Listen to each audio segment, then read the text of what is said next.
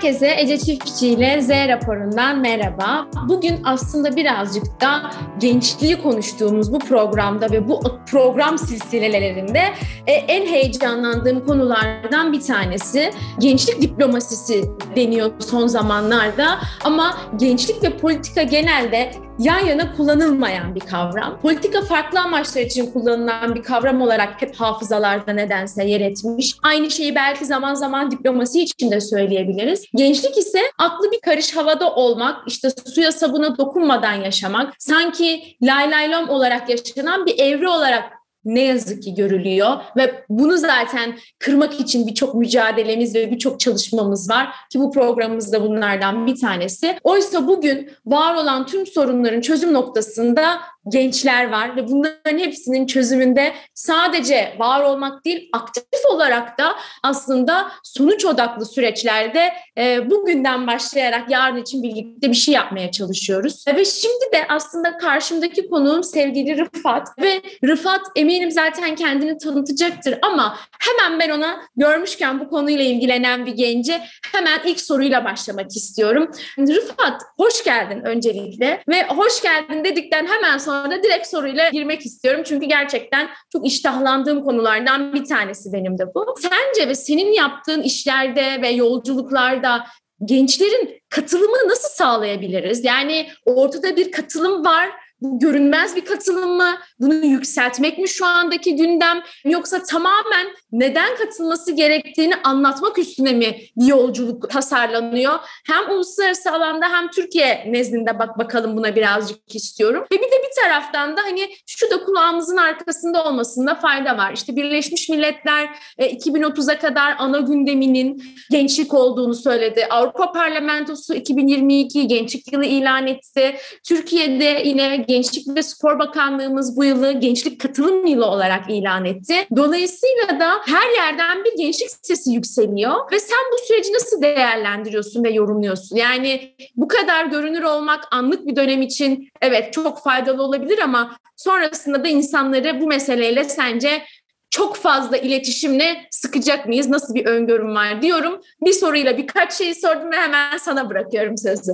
Evet, öncelikle merhaba Ece. Bugün burada olmak cidden çok güzel. Ee, kendimi tanıtarak başlayayım müsaade edersen. Ben Rıfat Karabaş, Samsun'da yaşıyorum. Samsun'da 2015 yılından beri sivil toplum içerisinde yer alarak sürekli kendime ve topluma bir şeylerde fayda sağlamak için çalışarak devam ediyorum. Bu serüvene e, aslında katılımının en temel yerinden gençlik meclislerinden başladım. Ve 2016 yılında bir gençlik meclisi başkanlığı vazifesi ile sivil toplumda aktif olarak yer alarak bu sürece katıldım. Şimdi senin ifade ettiğin gibi gençlik katılımı noktasında burada çok fazla değişkeni göz önünde bulundurmamız gerekiyor. Şimdi gençler burada politikaya katılımda mı, siyasete katılımda mı, yoksa yerel yönetimlere katılımda mı, çok farklı noktalarda sivil topluma katılımda mı? Bu noktalarda e, çok farklı değerlendirmelere ihtiyaç duyuyoruz. Şimdi geçen bir araştırma okudum. Araştırmanın sonucuna göre şunu gördüm. Türkiye'deki gençlerin sadece %8'i sivil topluma katılıyor. Ve Türkiye'deki gençlerin sadece yüzde biri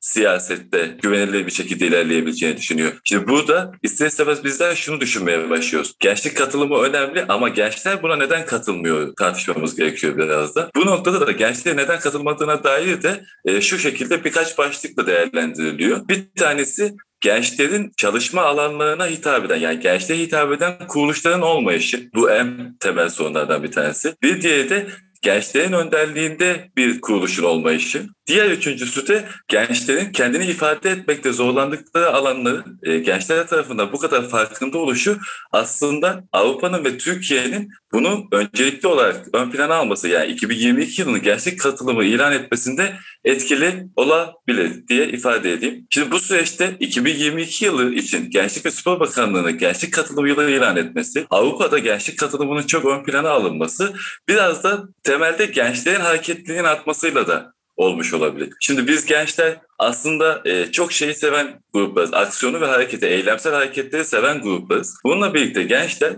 sahada çok fazla faaliyet gerçekleştirirken bir noktada politikada ve siyasette geri planda kalmış durumda oluyorlar.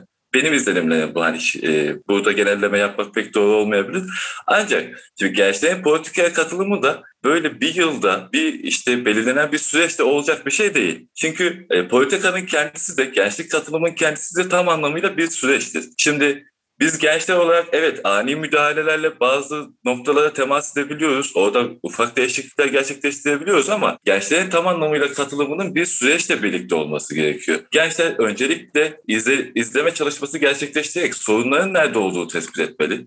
Genelde ulusalda bölgesel olarak farklı sorunları tespit etmeli ve bu sorunları çözümler için savunuculuk çalışmaları gerçekleştirmeli. Örnek veriyorum Samsun yerinde bir sorun varsa ve bu gençlikle alakalı bir sorunsa yerel yönetimler bunun temas noktasıysa Samsun'daki gençler örgütlenerek yerel yönetimlerde bir savunuculuk çalışması gerçekleştirmeli. Eğer bu sorun ulusal manada bir sorunsa ulusal çalışmalar gerçekleştiren sivil toplum kuruluşları gençler bir araya gelerek buna dair çözüm önerileri üretmeli ve e, ilgili bakanlıklarla, ilgili kuruluşlarla çalışmalar gerçekleştirip burada politika düzenlemeli, değişikliğe e, öncülük yapmalıdır. Yani bu böyle bir yılda ya da bir günde e, olabilecek bir şey değil. Tam anlamıyla gençlerin bunun farkındalığına varıp bu süreci oturtmalı ve bunu devamlılığını sağlamalı şeklinde ifade edebilirim. Ya aslında e, o kadar güzel değindin ki hepsinin de en başında birkaç böyle ana başlıkta ben süreci toparladım seni anlatırken. Ya birincisi kavramların da güncellenmesi gerekiyor.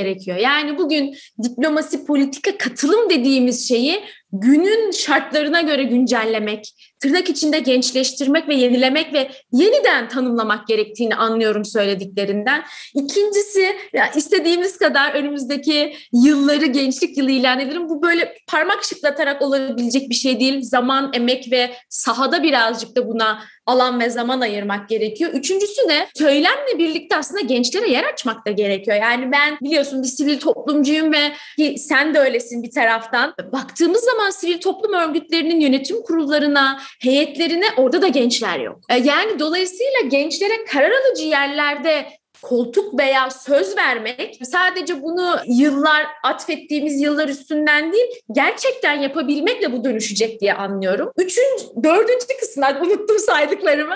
Dördüncü kısımda da şunu anlıyorum. Yani şimdi tabii kıta bazlı da bakmak gerekiyor. Yani Avrupa kıtasına baktığımız zaman yaşlanmaya ve yaş almaya başlayan demografik anlamda bir kıta ve dolayısıyla burada Türkiye'nin pozisyonlanması, bu kadar genç nüfusunun olması, genç bir ülke bu yüzden de adlandırılıyor olması avantajları zaten ortada ama bir taraftan da önümüzde bir Afrika örneği de var. Yani Afrika kıta bazlı en genç kıta olarak adlandırılıyor.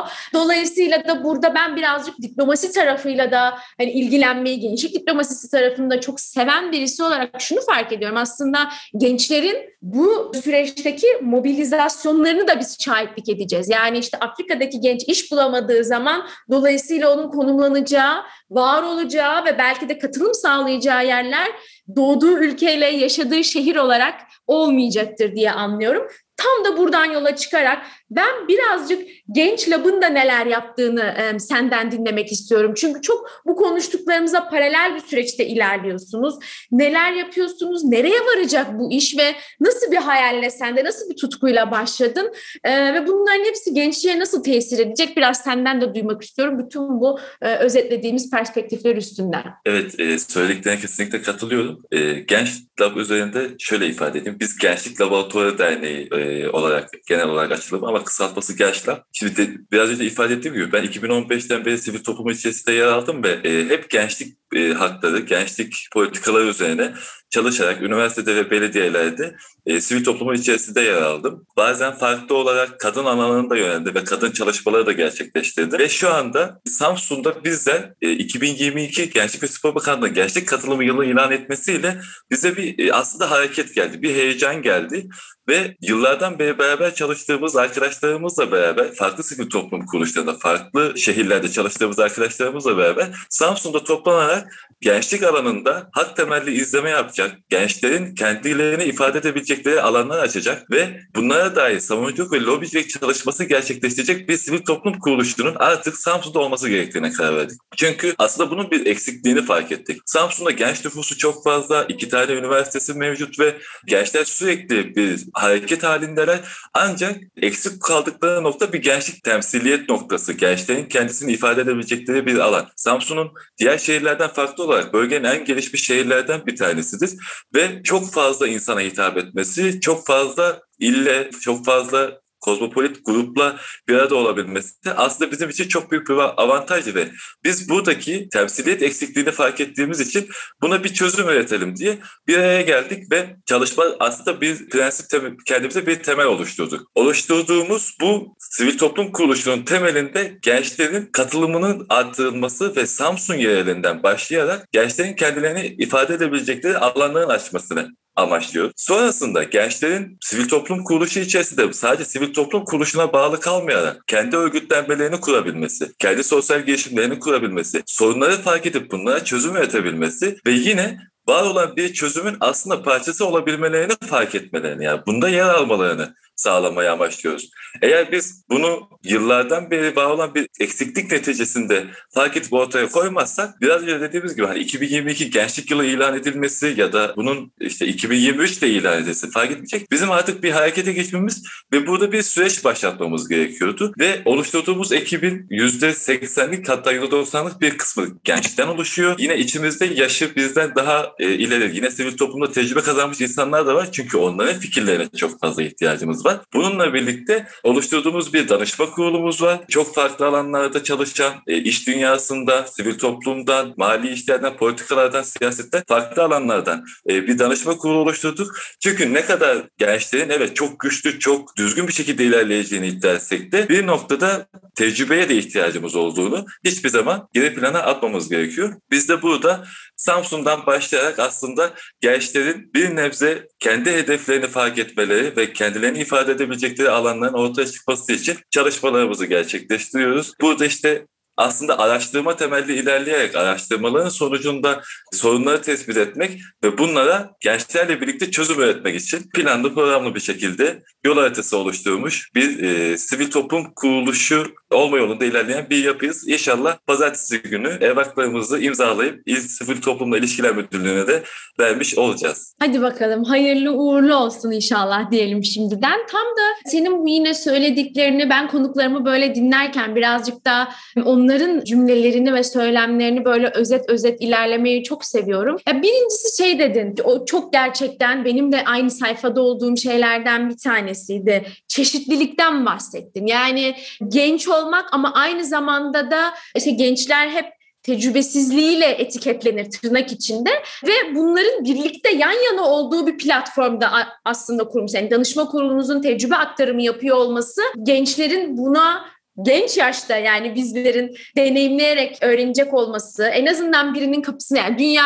buna mentor diyor aslında bizdeki Türkiye'deki hali tecrübe paylaşımıdır. Yıllardır da böyle oldu. Birincisi bu. İkincisi de ya şeyi çok önemsiyorum ve 2-3 hafta önce katıldığım uluslararası bir konferansta şunu söylemişlerdi. Global olmak istiyorsan yereli asla unutamazsın. Yereli atlarsan asla global olamazsın. Dolayısıyla da bu anlamda yereldeki örgütlenmeleri çok destekliyorum bir sosyal girişimci ve sivil toplumcu olarak ve çok da önemsiyorum. Çünkü yerelin tanısını koymadan globale bir çıktıyla ya da globale bir çözüm önerisiyle gitmenin ben çok ütopya olduğunu düşünüyorum açıkçası. Bu yine senin yani Samsun'da bu işi başlatıyor olman ve Samsun'un kendi gerçekleriyle bunu dayanaklandırıyor olman da yine benim senin yaptığın işte sevdiğim şeylerden ve aynı sayfada olduğumuz yerlerden bir tanesiydi. Ve bir diğeri de yani istediğimiz kadar her yılı ilan edelim sen gençleri sonuç odaklı değil, süreç odaklı bir yolculuğa dahil ettiğini de söyledin. Yani amacı hazır vermiyorsun. Analiz ediliyor, birlikte üretiliyor ve yolculuğa birlikte çıkılıyor. Tam da zaten ihtiyacımız olan şey bu değil mi? Yani hazır bir şeyleri yapmak, işletmek, ilerletmenin ötesinde sıfırdan kurmak ve yolculuğun kendisine şahitlik ediyor olmak ki biliyorsun gençlik araştırmalarında da buna çok sık değiniliyor. Tam da buralardan yani senin böyle söylediklerinden yola çıkarak da şunu da merak ediyorum. Peki tüm bunları yaparken gençlerin erişimi özellikle de işte politikaya, e, belki diplomasiye, kültüre, sanata ve eğitime Sence nasıl bir değerlendirmede? Yani her şey var. Bu özellikle de örneğin Afrika'da işte internete erişimde çok konuşuluyordu bir zamanlar. Ya internet var ama erişemiyor. Çünkü onu şey yapabilecek bir ekonomik aylık geliri yok. Dolayısıyla önemli olan buraya baz istasyonunu kurmak değil. İnsanların bu internet dijital dünyaya erişmesini sağlayabilecek kapasite gücünü vermek. Benzer bir yansımayı demografileri ve bölgeleri değiştirerek gençler nezdinde sana sormak istiyorum. Yani evet imkanlar her yerde. Peki gençler buna ne kadar ve nasıl erişebiliyor senin perspektifinden? Ya açıkçası burada net bir cevap vermek benim için çok zor. Çünkü Türkiye'de ve Samsun'da çok fazla gelir. Yani Samsun'un bütün ilçelerini gezme fırsatım oldu. Türkiye'de çok fazla şehir gezme fırsatım oldu. Ve yerelde Mesela burada bir Terme ilçesindeki gençle Atakum ilçesindeki genç hiçbir zaman dediğiniz gibi birlikte eşdeğer tutamıyoruz. Çünkü örnek veriyorum ben Çarşamba'da doğdum büyüdüm. Çarşambalıyım ve Çarşamba'da benim için bir belediye başkanına ulaşmak çok zor bir şey değil. Ya da Çarşamba kaymakamına ulaşmak çok zor bir şey değil. Çünkü küçük bir yer ve herkesin birbirini tanıdığı, herkesin birbiriyle iletişim kurabileceği bir yer. Ama Samsun'a geldiğinizde ya da bu İstanbul üzerinde değerlendirdiğimizde çok dengeler değişiyor zaten. Ya Samsun'da yereldeki e, karar vericilerle işte Büyükşehir Belediye Başkanı olsun, vali olsun evet iletişim kurulabiliyor, ulaşılabiliyor ama çok uzun bir süreçte oluyor bu. Yani yereldeki o küçük şehirlerdeki, ilçelerdeki şeylerle o nüfusun az olmasıyla insanlar arası iletişimdeki o olayla eşdeğer sayılamıyor açıkçası. Şimdi burada aslında biraz da ben şunu söylemek istiyorum. Şimdi biraz önce işte yereli unutmamamız gerekiyor. O global olmak için yereldeki sorunları değerlendirmemiz gerekiyor dedin. Buna ek olarak şunu ifade etmem gerekiyor. Şimdi e, yüksek lisansda ben sosyal girişimcilik alanında çalışma yapıyorum ve bunun üzerine de üç tane yayın çıkarttım. Çok fazla araştırma yapma fırsatım oldu. Şunu öğrendim. Bir sosyal girişimin temelde kurulması her zaman yerelden başlıyor ve birçoğunun hikayesine baktığınızda bu insanlar yani sosyal girişim kuran insanlar, sivil toplum için de aynısı geçerli. Globalde ya da büyük şehirlerdeki çözüm önerilerini ya da uygulanmış farklı örnekleri alarak yerelde o sorunu çözümü için onu inovatif hale getirip orada nasıl uygulayabileceğini belirliyor. Yani aslında burada biz yerelle globaldeki bir ayrışma değil aslında tam anlamıyla bir bütünleşmeyi görmemiz gerekiyor. Burada son işte sorduğun soruya da bu şekilde cevap vermek istiyorum. Gençler aslında işte Türkiye'nin en ucra köşesindeki bir genç de olsa, Türkiye'nin en gelişmiş bir noktasındaki genç de olsa temelde bütün sorunları aynı bazı yerlerde sorunlar çözülmüş, bazı yerlerde sorunlar çözülmemiş oluyor. Erişim noktasında eğer en ocağı köşedeki genç o imkanına erişebiliyor olsaydı zaten orada da sorun olmazdı. Ve burada erişim noktasında bizim gençler olarak bilgimizi paylaşmamız, tecrübeli bizde yaşça büyük olan insanların imkanlarını, devletin imkanlarını, sivil toplum kuruluşun imkanlarını, kaynaklarını hep birlikte birbirimizle paylaşıma açık olmalı ki gençler aslında hem araştırarak hem de yaşayarak birçok şey öğrenebilmeli. Yani erişim noktasında bizler bazı alanlarda evet çok kolay erişebiliyoruz. Çağa çok hızlı ayak uydurabiliyoruz. Ama bürokrasi içerisindeki o e, hantal yapıya biz gençler ayak uyduramıyoruz. Burada bizim bürokrasiye erişimimizde sıkıntı çok büyük ama bir noktada ekonomik olarak değerlendirmezsek aslında dijital erişimimiz, globaldeki o güncel haberlere erişimimiz, olaylara erişimimiz çok büyük. E, bu şunu bu şekilde de ifade edebilirim. Vallahi çok güzel özetledin. Aslında fiziki şeylerin yerini yavaş yavaş da bir taraftan dijital var olmak ve dijital vatandaşlık dediğimiz şey de almaya başladı. Dolayısıyla diplomasiden politikaya, siyasete kadar ki her şey artık bugünün dünyasında dijital olmak zorunda. Bu anlamda Myanmar'ın Gençlik Bakanı'nın söylediği bir röportajdaki sözü paylaşmak istiyorum. O da bizim gibi bir genç 28-29 yaşlarında e, ve diyorlar ki neden TikTok'tasınız? Yani neden orada varsınız ve süreci yürütüyorsunuz ve şöyle bir şey söylüyor. Benim seçmenim orada. Dolayısıyla ben TikTok'ta olmak zorundayım. Yani günün nabzını da okumak bu anlamda çok önemli. Özellikle de gençlerle bir şey yapılması isteniyorsa diyorum ve bu programında e, böyle çok güzel aktı gitti konuşmalarımız dinleyicilerimizin de böyle tadı damağında kalsın istiyorum biraz. O yüzden de hemen Z raporunun olmazsa olmazını sormak istiyorum sana. Sence bu gençlik nereye gidiyor? Açıkçası gençlik tahmin edilemez güzel yerlere gidiyor. Yani takip edilemez ve tahmin edilemez. Gençler sürekli gelişen bir dünyada yaşadığımızı düşünürsek buna çok hızlı adapte olabilen ve bunu geliştiren demek istemiyorum. Katlayarak büyüten bir hale getiriyorlar ve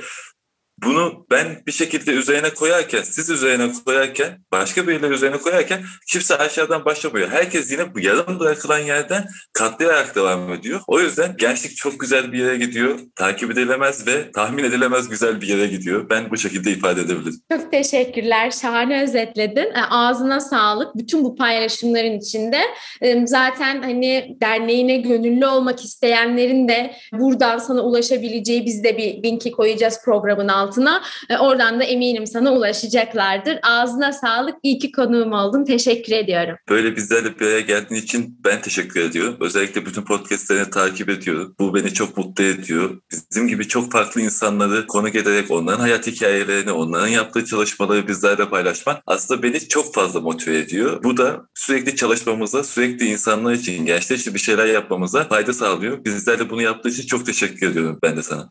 Ben çok teşekkür ederim. Gençlerle birlikte gençler için demeye devam edeceğiz. Görüşmek üzere. Görüşmek üzere. Çok teşekkür ederim.